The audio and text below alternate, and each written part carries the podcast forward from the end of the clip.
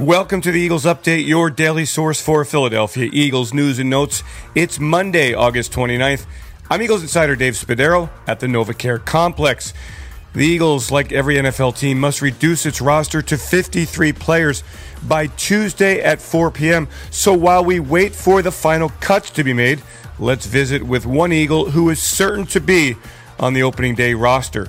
The Eagles signed linebacker Kyzir White in free agency late in the period, a one year deal, and nobody really knew what kind of impact the veteran would make after four seasons with the Chargers. White has been one of the many positives in this summer of Eagles football, and I had a chance to talk to him following the preseason finale in Miami. White is settling in with the Eagles defense just perfectly. Give me your perspective, Kyzir, on on um, everything that's happened here in the last five weeks or so. Like, do you feel every all these new pieces? You feel like you fit in? You feel like it's coming together on defense? Yeah, I feel like it's coming along. Obviously, we still got you know ways to go. We ain't where we want to be yet, but I definitely feel like things are coming along smoothly so far uh, these past five weeks. When do you really know about your group? Um. I think you're always chasing for like perfection and things like that. So I feel like you're always gonna have that constant chase. But uh, I just feel like the film don't lie, and uh, you know when we arrived, you could definitely just turn on the film and be able to see it out there. What has it been like for you picking up the defense? It seems like it's been pretty smooth. Yeah, it's been smooth. I'm not where I want to be yet. Uh, still got ways to go, but I'm just coming in here every day, striving to you know get one percent better.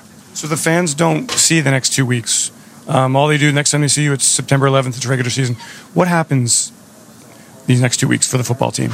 Uh, you know, we all just got to lock in mentally, physically, um, and you know, just take that next step forward. We know it's uh, real now. Preseason's behind us, and you know, the next time we strap it up and hit the field, uh, it's gonna count. So, you know, we gotta we gotta take these next two weeks very serious and uh, come out and prepare.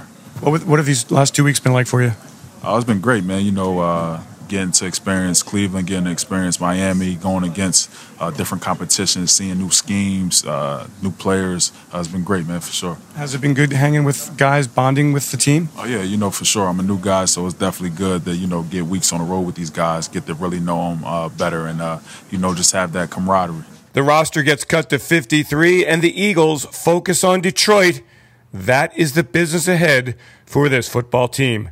I'm Eagles insider Dave Spadaro. Thanks for joining me for this Eagles update. Have yourselves a great Eagles day. Fly, Eagles, fly, and go, birds.